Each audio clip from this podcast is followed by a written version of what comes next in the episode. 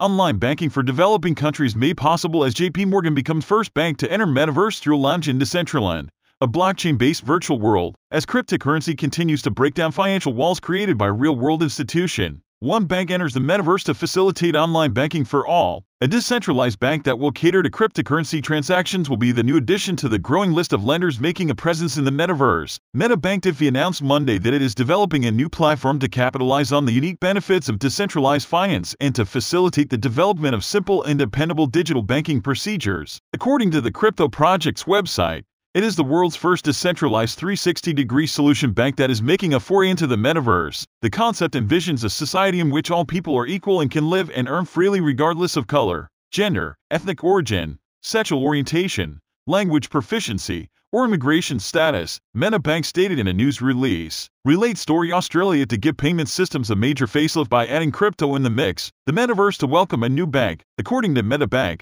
Online banking remains a time consuming job in the majority of developing countries because of lack of infrastructure and other resources to provide fast and effective internet financial services. Corporate banks and other financial institutions wield too much control over private individuals' wealth and have been known to put their own interests ahead of those of the clients they were designed to serve. Related article Meta Metaverse raises $2 million to build an interoperable metaverse. Confuse. Don't be. JP Morgan, the largest bank in the United States, announced last month that it had become the first bank to enter the metaverse, having created a lounge in Decentraland, a blockchain based virtual world, along with the launch of the Onyx Lounge. The New York based lender also produced a white paper on how businesses may capitalize on opportunities in the virtual world. And JP Morgan is a beat the bank forecast that the metaverse will become a $1 trillion market in terms of annual revenues as its virtual worlds infiltrate every sector in some fashion in the coming years. Crypto total market cap at $1.68 trillion on the daily chart source tradingview.com. Multiple virtual realms. The metaverse is comprised of numerous virtual worlds,